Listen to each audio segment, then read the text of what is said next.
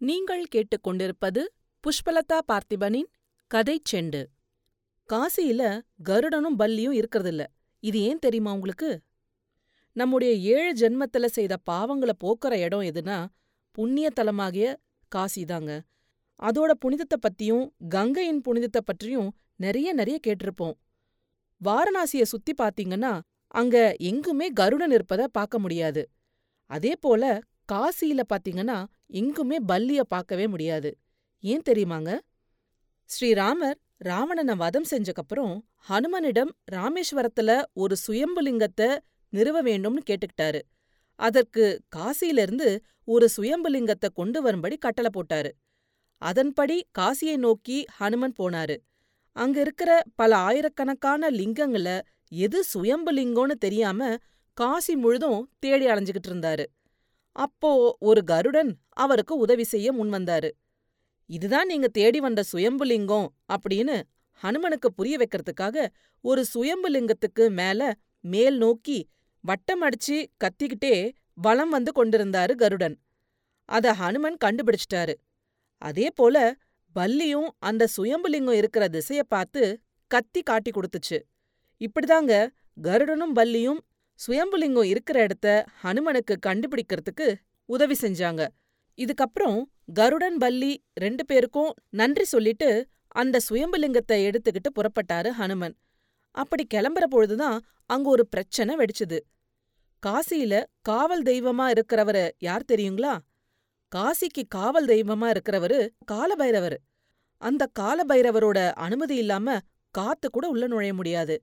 ஆனா ஹனுமனும் தன்னுடைய எஜமானர் ஸ்ரீராமருடைய கட்டளைப்படி சுயம்புலிங்கத்தை எப்படியாவது எடுத்துட்டு போகணும் அப்படின்னு எடுத்துட்டு போறாரு. அப்போ காலபைரவர் ஹனுமனை தடுத்து நிறுத்துறாரு. இருவருக்கும் இடையே வாக்குவாதம் முற்ற ஆரம்பிச்சிடுது. சண்டை வழுக்க ஆரம்பிக்குது.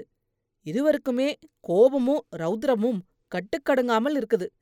பின்னர் ஹனுமனோட விஸ்வாசத்தை புரிஞ்சுகிட்ட காலபைரவர் லிங்கத்தை எடுத்துட்டு போறதுக்கு அனுமதி கொடுத்துட்டாரு.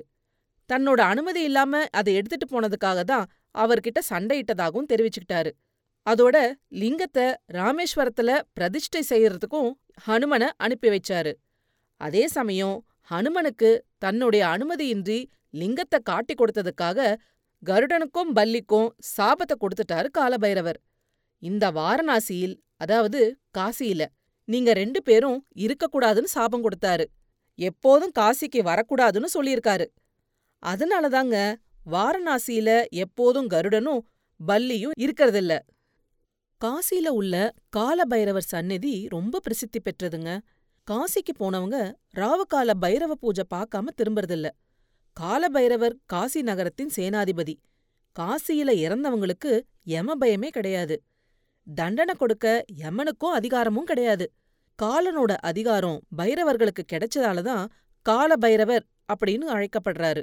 பிரம்மாவின் சிரசு கபாலமா மாறி பிரம்மஹத்தி தோஷத்திற்கு பைரவர் சக்தி ஆளாகி முடிவில் காசி மாநகர் எல்லையில் கால் வைத்தபோதுதான் சிவபெருமான் காட்சி தந்து பிரம்மஹத்தி தோஷத்தை நீக்கி காசி மாநகர் காவல் தெய்வமா எழுந்தருள அருள் புரிஞ்சாரு. அதனாலதாங்க காசி மாநகரம் பைரவர் ஆட்சி செய்யும் இடமாகவே இருக்குது. காசி மாநகர் எல்லையில எட்டு திக்கிலும் அஷ்ட பைரவர்கள் எழுந்தருளி எல்லைய பாதுகாக்கறாங்க.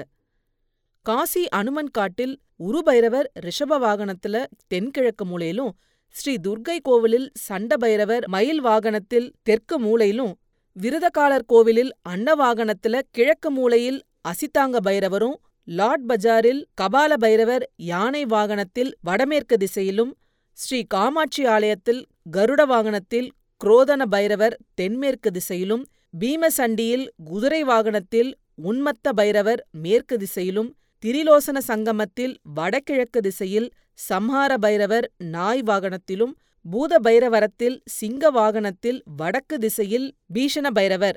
இப்படி எட்டு பைரவரும் அஷ்டதிக்கிலும் எழுந்தருளி காட்சி கொடுக்கறாங்க.